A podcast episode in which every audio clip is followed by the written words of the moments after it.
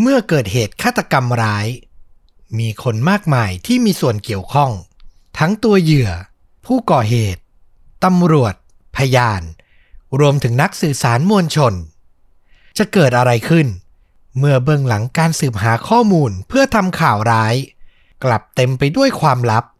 ที่สร้างความหวาดผวาให้คนทั้งประเทศ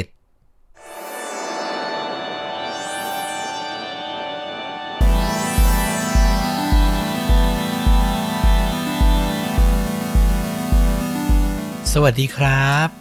ค่าจริงยิ่งกว่าหนังพอดแคสต์จากช่องชวนดูดะนะครับ กลับมาพบกับคุณผู้ฟังทุกท่านอีกครั้งหนึ่งนะครับ ผมอยู่กับผมต้อมนะครับ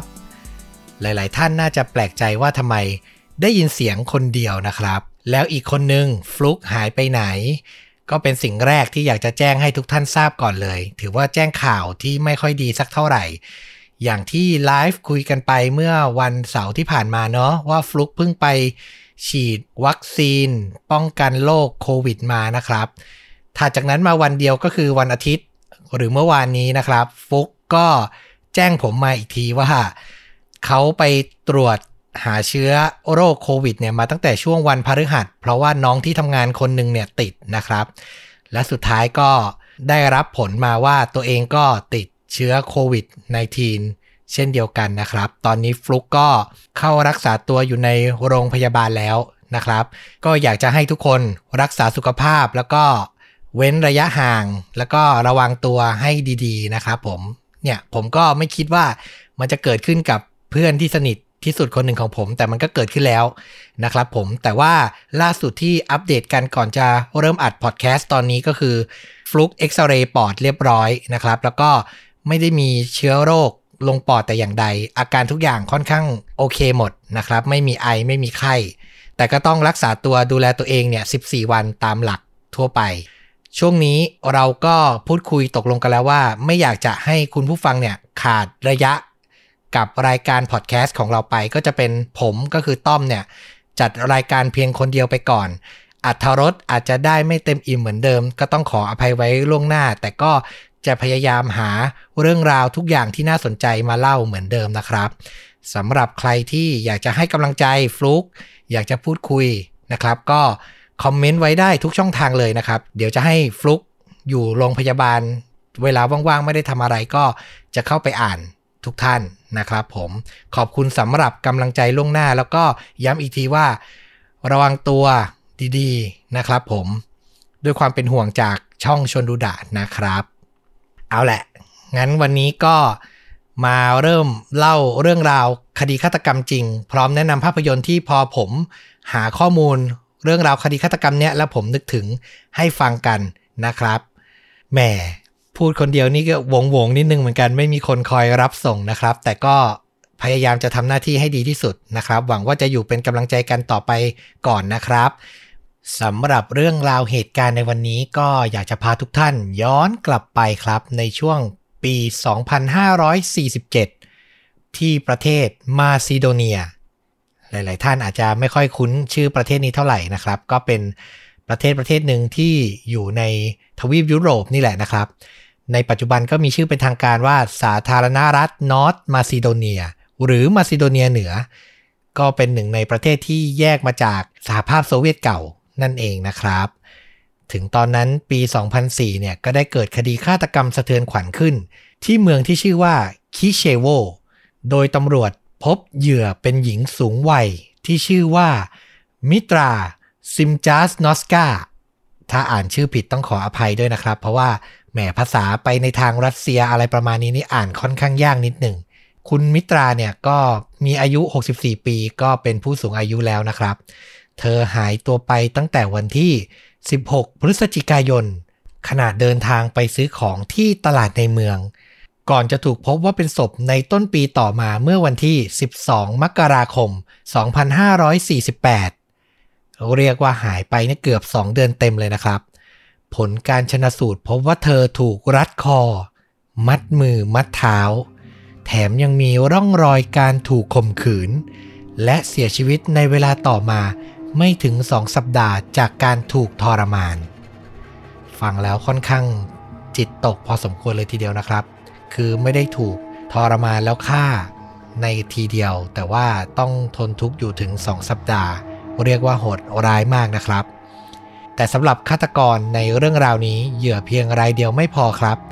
ต่อมาตำรวจก็พบเหยื่อรายที่2ที่มีชื่อว่าลูบิก้าลิคอสกา เป็นสุภาพสตรีวัย 56 ปี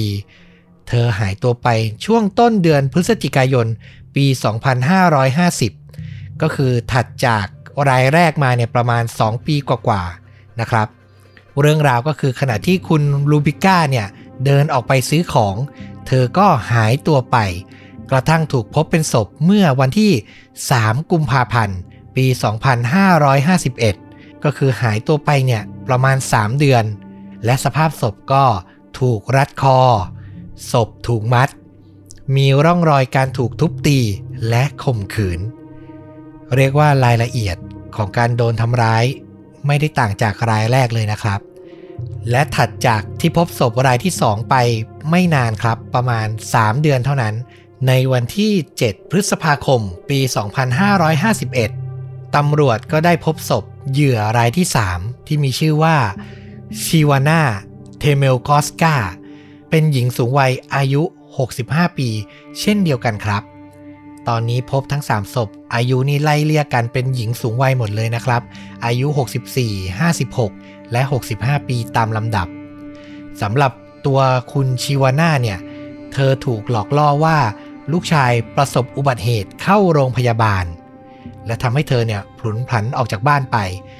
ก่อนที่ต่อมาจะมีคนพบร่างไร้วิญญาณของเธอ ในสภาพถูกข่มขืน และฆ่ารัดคอด้วยสายโทรศัพท์ ถือว่าโหดร้ายมากนะครับ สรุปอีกครั้งว่าความคล้ายกันของเหยื่อทั้ง 3 รายก็คือ ทั้งหมดเป็นหญิงสูงวัย ถูกทำร้ายและข่มขืน นอกจากนี้ยังมีจุดเชื่อมโยงอีกอย่างคือ ทั้ง 3 มีฐานะยากจน และมีอาชีพเป็น พนักงานทำความสะอาดนะครับ ทั้ง 3 คนถูกพบในห่อพลาสติก และฆาตกรนำไปทิ้งกระจายไว้รอบๆ แถบชานเมืองคิเชโว ซึ่งเป็นเมืองขนาดเล็กที่มีประชากรเพียง 20,000 คน อยู่ห่างจากกรุงสโกเปียซึ่งเป็นเมืองหลวงไปทางตะวันตกเฉียงใต้นะครับ และทันทีที่เกิดคดีฆาตกรรมสะเทือนขวัญอย่างต่อเนื่อง ก็ส่งผลให้สื่อท้องถิ่นของประเทศมาซิโดเนียเหนือเนี่ย ต่างเฝ้าจับตาติดตามการสืบสวนคดีนี้อย่างใกล้ชิด อยากจะแนะนำให้พบกับตัวละครเอกหนึ่งคนในตอนนี้ เขามีชื่อว่าคุณวลาโด ตาเนสกี้ เขาเป็นนักข่าวท้องถิ่น ซึ่งรับหน้าที่จากกองบรรณาธิการให้เกาะติดการสืบสวนคดีนี้เช่นเดียวกันสำหรับประวัติของคุณตาเนสกี้เนี่ย เขาเกิดเมื่อปีพุทธศักราช 2495 เป็นคนเมืองคิเชโวแห่งนี้นี่เองนะครับ และในสมัยที่ประเทศมาซิโดเนียยังคงเป็นสหพันธ์ สาธารณรัฐสังคมนิยมยูโกสลาเวีย เขาก็ได้พบรักกับนักศึกษากฎหมายที่ชื่อเวสนาเมื่อตอนอายุ 21 ปี หลังจากผูกพันกันทั้งคู่ก็แต่งงานมีลูกด้วยกันสองคน จากนั้นตาเนสกี้ก็เริ่มเข้าสู่วงการข่าว ด้วยการเริ่มต้นทำงานในสถานีวิทยุท้องถิ่น จากนั้นเขาก็โลดแล่นอยู่ในวงการนักข่าวมานานถึง 20 ปีเต็ม เรียกว่าเป็นนักข่าวอาชญากรรมมืออาชีพ ถ้ามีร่องรอยใด ๆ ที่สำคัญเขาก็น่าจะเป็นกุญแจหลักในการช่วยสังเกตและก็ให้ข้อมูลกับตำรวจได้เป็นอย่างดีนะครับ และแน่นอนว่านอกจาก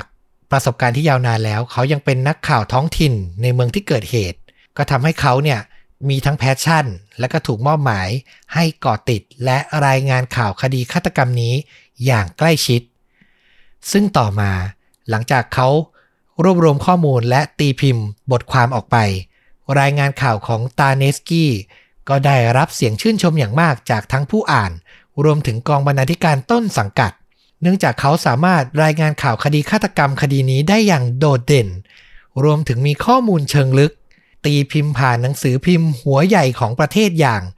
Nova Macedonica เรียกว่าเจาะลึก และข้อมูลแน่นกว่ารายงานของสื่อรายอื่นๆ จนทำให้เขาเนี่ยมีชื่อเสียงเป็นที่รู้จักไปทั่วประเทศ แน่นอนครับว่าคดีฆาตกรรมใหญ่ขนาดนี้ เหมือนจะเป็นการฆาตกรรมต่อเนื่องด้วย คนทั้งประเทศก็ติดตามให้ความสนใจ และนั่นก็ทำให้ชื่อเสียงของวลาโดตาเนสกี้เนี่ยแผ่ขยายไปทั้งประเทศนะครับ ทุกอย่างเหมือนจะเป็นไปด้วยดี รายงานข่าวของเขาน่าจะสร้างประโยชน์ให้กับตำรวจเป็นอย่างมาก ทว่าสิ่งที่ผิดเพี้ยนที่เกิดขึ้น ในรายงานข่าวของเหยื่อรายที่ 3 ของเขาคือ มันมีสิ่งที่เขาเขียนระบุในสกู๊ปข่าวของเขา ด้วยการลงดีเทลลึก ถึงลักษณะ ของอาวุธที่ฆาตกรใช้ฆ่ารัดคอเหยื่อ เขาเขียนลงไปว่ามีการใช้สายโทรศัพท์ กับเหยื่อรายที่ 3 สิ่งที่ผิดเพี้ยนและน่าแปลกใจก็คือ มันเป็นรายละเอียดส่วนลึกของคดี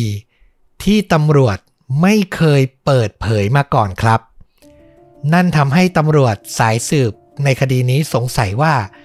คุณตาเนสกี้เนี่ย รู้ถึงรายละเอียดพวกนี้ได้อย่างไร นั่นทำให้ตำรวจเริ่มสงสัยในการทำงานเป็นนักข่าวของเขาตำรวจเนี่ยยืนยันแน่นอนว่าในถ้อยแถลงที่กระจายข้อมูลให้สื่อมวลชนรู้เนี่ยเขาไม่ได้ระบุแน่นอนว่าเหยื่อถูกรัดคอด้วยอะไร แต่นักข่าวรายนี้กลับรู้ลักษณะของสายโทรศัพท์ที่ใช้รัดคอเหยื่อได้เป็นอย่างดี เหตุการณ์หลังจากนี้ก็กลับพลิกตาลปัดไปครับ จากที่ตำรวจและประชาชนรู้จักวลาโดตาเนสกี้ในฐานะนักข่าวฝีมือดี ถึงตอนนี้ตำรวจก็เริ่มเปลี่ยนทิศทางการสอบสวน พวกเขาเริ่มมองตาเนสกี้ในฐานะผู้ต้องสงสัย จากนั้นตำรวจบุกเข้าตรวจค้นบ้านพักของวลาโดตาเนสกี้โดยไม่แจ้งล่วงหน้า และในที่สุดก็พบความจริงอันน่าตื่นตะลึง ตำรวจพบหลักฐานเป็นคอลเลกชันวิดีโอ และสื่อลามกจำนวนมากจากบ้านพักตากอากาศของเขา ในที่สุดตาเนสกี้ถูกจับกลุ่ม เมื่อวันที่ 20 มิถุนายน ปี 2551 ก็ประมาณเดือนกว่าๆ หลังจากที่พบศพรายที่ 3 นะครับ หลักฐานที่ทำให้เข้าจับกลุ่มเนี่ย ไม่ได้มีแค่คอลเลกชันวิดีโอและสื่อลามก ในบ้านพัก แต่ตำรวจนำตัวอย่าง DNA จากการตรวจค้นในบ้านพักครั้งนี้ไปเปรียบเทียบกับ DNA จากคราบอสุจิ ที่พบในเหยื่อทั้ง 3 ท่าน แล้วก็พบว่าวลาโดตาเนสกี้คือฆาตกรตัวจริง ด้วยหลักฐานด้าน DNA ที่มัดตัวอย่างดิ้นไม่หลุด ในที่สุดตาเนสกี้ก็สารภาพว่าตัวเองคือฆาตกรชื่อดังที่ ทั้งประเทศกำลังติดตามตัวรายนั้น สุดท้ายเขาถูกตั้งข้อหาฆาตกรรมเหยื่อหญิงสองคน ขณะที่เหยื่อคนที่3ตำรวจก็กำลังสอบสวนเพื่อเตรียมตั้งข้อหาเพิ่มเติมครับ คือหลักฐานสามารถเชื่อมโยงไปถึงเหยื่อได้2รายแรก รายที่3เนี่ยอยู่ระหว่างการสอบสวนหาหลักฐานเพิ่มเติม แต่หลังจากนั้นก็เกิด เหตุการณ์ที่ไม่คาดคิดขึ้นอีกครั้งหนึ่ง ในวันที่ 23 มิถุนายน หรือว่า 3 วันหลังจากที่ตาเนสกี้ถูกจับกลุ่ม ในระหว่างการพิจารณาคดีตำรวจได้ฝากขังตาเนสกี้ไว้ที่เรือนจำทว่าสุดท้ายเจ้าหน้าที่ราชทันกลับพบศพของตาเนสกี้ภายในห้องขัง เขาได้ใช้ถังพลาสติก เติมน้ำ ก่อนก้มศีรษะตัวเอง ลงในถังน้ำจนเสียชีวิต เรียกว่าเป็นวิธีการฆ่าตัวตายที่แบบต้องใช้ความพยายามและความตั้งใจมาก ๆ นะฮะ คือในห้องขังเนี่ยมีสุขภัณฑ์ แล้วก็มีถังน้ำสำหรับใช้เวลาเข้าห้องน้ำนี่แหละวางอยู่นะครับ และตาเนสกี้ก็ใช้ถังน้ำไปนั้นแหละ กับน้ำที่มีอยู่ไม่ได้เยอะเลยฆ่าตัวตายจนสำเร็จ ก็ต้องบอกว่าดูจากสภาพถังน้ำแล้วเนี่ย มันก็ทำให้หลาย ๆ คนที่พอทราบข่าวการเสียชีวิตของตาเนสกี้เนี่ย อดสงสัยไม่ได้ว่า นี่มันคือการฆ่าตัวตาย หรือการฆาตกรรมนะครับ เพราะว่าอย่างที่พูดไปคือ การกดหัวตัวเองให้อยู่ในถังน้ำแบบเนี้ยจนเสียชีวิตเนี่ย มันต้องใช้ความพยายามสูงมาก ๆ เลย และในคืนที่เกิดเหตุเนี่ย นักโทษ ที่อยู่ติดกับห้องขังของตาเนสกี้ทั้งสองคนเนี่ย ต่างให้การว่าไม่ได้ยินเสียงอะไรที่ผิดปกติแม้แต่นิดเดียวสำหรับคนที่ชอบเรื่องทฤษฎีสมคบคิดก็ยิ่งสงสัยกันไปใหญ่ว่า คนฆ่าตัวตายทั้งคนน่ะมันจะไม่ได้ยินเสียงกึกกักอะไรดังเลยจริง ๆ เหรอ อดคิดไม่ได้ว่า หรือจะเป็นการฆาตกรรมจากเหล่าตำรวจหรือนักสืบที่ไม่พอใจในเรื่องไหนประเด็นใดหรือเปล่า นะครับ แต่อันนี้ก็เป็นแค่ทฤษฎีนะ บทสรุปทั้งหมดก็ออกมาแล้วในคดีนี้ว่าเป็นการฆ่าตัวตายนะครับ ผมก็เล่าเป็นเกรดไว้สั้นๆ ให้ได้วิเคราะห์กัน ซึ่งในระหว่างนั้นเนี่ยตำรวจก็กำลังสืบสวนหาความเชื่อมโยงของเขากับเหยื่อคนที่ 3 และกำลังจะได้หลักฐานที่ยืนยันว่าเขาเป็นฆาตกรผู้สังหารอย่างแน่นอน และในขณะเดียวกันตำรวจก็กำลังพบว่า มีหญิงรายที่ 4 ซึ่งเป็นหญิงสูงวัยอายุ 78 ปี ที่หายตัวไปตั้งแต่ปี 2546 และยังไม่พบร่างของเธอมาก่อน ตอนนั้นตำรวจเตรียมขยายผลการสืบสวนว่าตาเนสกี้มีส่วนเกี่ยวข้องกับคดีหญิงสูงวัยคนนี้หรือไม่ แต่นักข่าวผู้ก่ออาชญากรรมรายนี้กลับฆ่าตัวตายเสียก่อน บทสรุปของคดีก็เลยไม่สามารถยืนยันได้ว่า เขามีส่วนเกี่ยวข้องกับคดีของหญิงรายที่ 4 วัย 78 ปีนี้หรือไม่ แต่สุดท้ายก็ยืนยันได้ว่าเขามีส่วนเกี่ยวข้องกับ 3 เคสแรกที่กล่าวไปทั้งหมดนะครับสำหรับปมประเด็นอะไรที่ทำให้เขาตัดสินใจทำการฆาตกรรมหญิงสูงวัยที่ไร้ทางสู้ทั้ง 3 คน หรืออาจจะเป็น 4 คนก็ได้นะครับตำรวจสืบสวนเจาะลึกลงไป แล้วก็พบว่า จากจุดเชื่อมโยงที่ว่าเหยื่อทุกรายเนี่ยล้วนมีอาชีพพนักงานทำความสะอาด ซึ่งมันเป็นอาชีพเดียวกับที่แม่ของเขาเคยทำนอกจากนี้เหยื่อทุกรายยังมีรูปร่างหน้าตาคล้ายกับผู้เป็นแม่ของเขาเอง มันจึงทำให้น่าสงสัยว่าตาเนสกี้เนี่ยน่าจะมีปมในใจอะไรบางอย่าง เกี่ยวกับแม่ของตัวเองครับ อันนี้คือข้อสันนิษฐานของตำรวจนะครับผม เรื่องราวของตาเนสกี้เนี่ยนอกจากจะเป็นคดีสะเทือนขวัญแล้ว ยังได้กลายเป็นคดีสะเทือนวงการสื่อของประเทศเช่นกัน เพราะอย่างที่บอกก็คือวลาโดตาเนสกี้ได้รับการยกย่องในการสืบคดีนี้เป็นอย่างมาก นอกจากเขียนบทความเจาะลึกในสิ่งที่ตัวเองทำแล้ว เขายังให้คำแนะนำกับเหล่านักข่าวที่สังกัดอยู่ที่หนังสือพิมพ์อื่น ๆ และให้ข้อมูลด้วยน้ำเสียงที่เรียบง่าย แต่โน้มน้าวใจได้ดีมาก เพื่อนร่วมอาชีพหลาย ๆ คนแทบไม่อยากเชื่อว่า เพื่อนนักข่าวผู้มีบุคลิกถ่อมตัว และนิสัยดีอย่างไม่น่าเชื่อคนนี้ จะเป็นฆาตกรที่ก่ออาชญากรรมร้ายแรงเช่นนั้น ในขณะที่เวสนาที่เป็นอดีตภรรยาของตาเนสกี้อย่างที่กล่าวไปตอนต้นว่าเขาแต่งงานแล้วก็มีลูกสองคนนะครับ แต่ เขากับภรรยาก็แยกทางกัน ก่อนหน้าการถูกจับกลุ่มเนี่ยหลายปีแล้วนะครับ ตัวภรรยาเนี่ยได้ให้สัมภาษณ์กับสถานีโทรทัศน์ในท้องถิ่นว่า ตลอดเวลาที่ใช้ชีวิตคู่ร่วมกันมาถึง 31 ปีเนี่ยตาเนสกี้เป็นสามีผู้อ่อนโยนเสมอ ครั้งเดียวที่เธอเคยเห็นเขาก้าวร้าวมีปากเสียง ก็คือตอนที่ทั้งคู่อาศัยอยู่ร่วมกับพ่อแม่ของเขา ข้อมูลเล็กๆ จากภรรยาตรงนี้ น่าจะเป็นข้อสังเกตถึงปมในจิตใจที่ตัววลาโดตาเนสกี้มีต่อผู้เป็นมารดาได้เป็นอย่างดีนะครับ ก็ถือว่าเป็นคดีที่ค่อนข้างสะเทือนขวัญ และผมอ่านแล้วแวบแรกที่ผมรู้สึกก็คือ เขาเป็นฆาตกรที่มีความน่ากลัวมาก คือเคยอ่านเคสหลาย ๆ เคส ที่ฆาตกรภูมิใจในผลงานของตัวเองนำร่างหรือนำชิ้นส่วนของศพ มาเก็บไว้ อ่าอันนี้ก็สยองขวัญพอแล้วนะครับ แต่ฆาตกรคนนี้ เลือกที่จะใช้อาชีพนักข่าวของตัวเอง ในการเผยแพร่ผลงาน ความเลวร้ายส่วนตัวออกไปโดยเหมือนจะแทบไม่ได้รู้สึกผิดใด ๆ เลยด้วยซ้ำอย่างที่เขาพูดกันว่ามันกลายเป็นคดีที่สะเทือนวงการสื่อของประเทศเป็นอย่างมาก ต้องมาตั้งคำถามกันให้ดีๆว่า การพิจารณาที่จะเผยแพร่ข่าว ด้วยดีเทลที่เจาะลึกเนี่ย มันสมควรไหม มันควรจะต้องดูแหล่งที่มาให้ดีหรือไม่อย่างไรนะครับผม ก็ถือว่าเป็นคดีอีกคดีหนึ่งที่ไม่เคยอ่านจากที่ไหนเจอเหมือนกันว่า คนที่เป็นฆาตกรเนี่ย ออกมาเผยแพร่เขียนข่าวสิ่งที่ตัวเองทำด้วยตัวเอง ธรรมดาก็จะเจอแต่หลบซ่อนตัวแล้วก็ออกมาฆาตกรรมทำการฆาตกรรม แล้วก็ใช้ชีวิตตามปกติอะไรอย่างนี้นะครับ ก็เป็นคดีที่แปลกสะเทือนขวัญแล้วก็น่าสนใจ ก็เลยอยากจะนำมาถ่ายทอดให้ฟังสำหรับภาพยนตร์ที่อยากจะแนะนำหลังจากฟังเรื่องราวฆาตกรรมนี้แล้วนะครับ คือก็อยากจะสร้างความเป็นธรรมให้กับเหล่าสื่อสารมวลชน ซึ่งก็เป็นอาชีพของผมด้วยนะครับ แม้จะไม่ได้เป็นนักข่าวแต่ก็เป็นคนผลิตสื่อเหมือนกันนะครับผมก็คือต้องบอกว่านักข่าวเนี่ย มันไม่ได้มีแค่แง่ลบ คือช่วงเนี้ยทั้งข่าวการติดตาม คดีอาชญากรรม หรือเห็นเคสชัดๆ อย่างคดีลุงพลน้องชมพู่อะไรอย่างเนี้ย ก็จะมีสื่อหรือนักข่าวบางกลุ่มที่โดนโจมตีว่า ใช้ความเป็นนักข่าวนำเสนอสิ่งที่ไม่เหมาะสมสักเท่าไหร่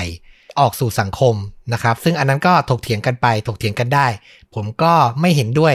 กับทุกที่ คือบางที่ก็ต้องยอมรับว่าเขาก็เน้น อยากจะได้เรตติ้งได้ความสนใจจากผู้รับชมมากเกินไป อันนี้ก็ต้องไปถกเถียงแล้วก็ไปตักเตือนกัน แต่ในอีกแง่มุมหนึ่งสื่อมวลชนก็มีหน้าที่ และสามารถสร้างพลังในการเปลี่ยนแปลงสังคมได้มาก ๆ เลยทีเดียวนะครับ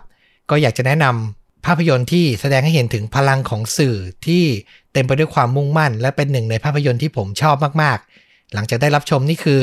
จิตวิญญาณความเป็นสื่อนี่มันแบบว่า เปล่งประกายออกมาเลยทีเดียวนะครับผมก็คือภาพยนตร์ที่ได้รับรางวัลออสการ์สาขาภาพยนตร์ยอดเยี่ยมในปี 2015 กับภาพยนตร์ที่มีชื่อว่า Spotlight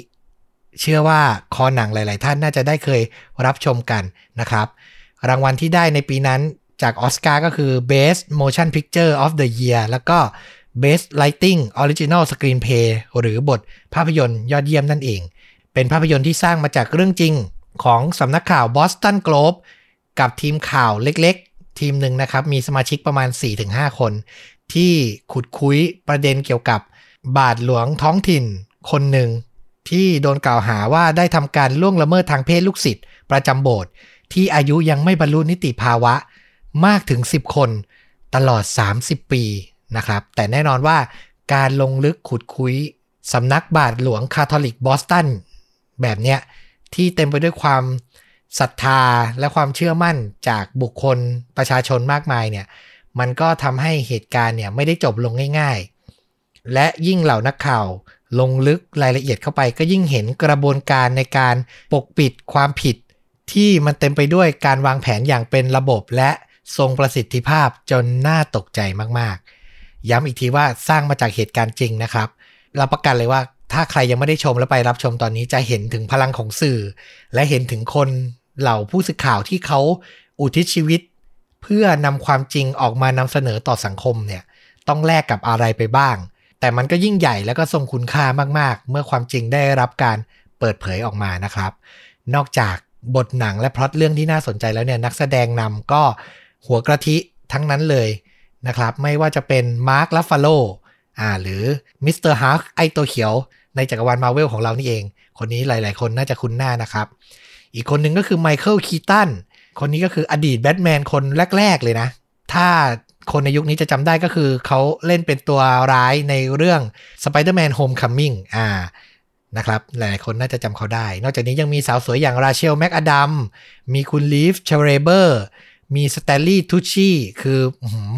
มากความสามารถแทบจะทุกท่านเลย อยากให้ทุกคนเนี่ยไปหารับชมกัน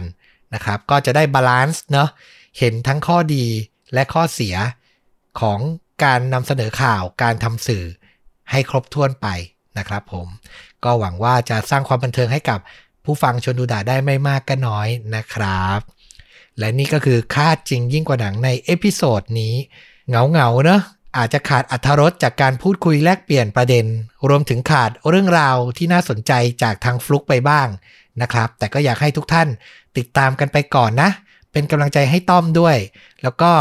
ให้กำลังใจฟลุกที่กำลังรักษาตัวจากอาการโควิด ที่โรงพยาบาลด้วยนะครับ พิมพ์คอมเมนต์ไว้ได้ทุกช่องทางเหมือนเดิม จะไปพูดคุยแล้วก็อ่านให้ครบถ้วนทุกท่านนะครับผม ฝากกดไลค์กดแชร์กด Subscribe ทาง YouTube Facebook b l o g อิ Spotify ได้เหมือนเดิม และกลับมาพบกันกับพอดแคสต์จากชนดูดะในตอนต่อๆไป วันนี้สวัสดีครับ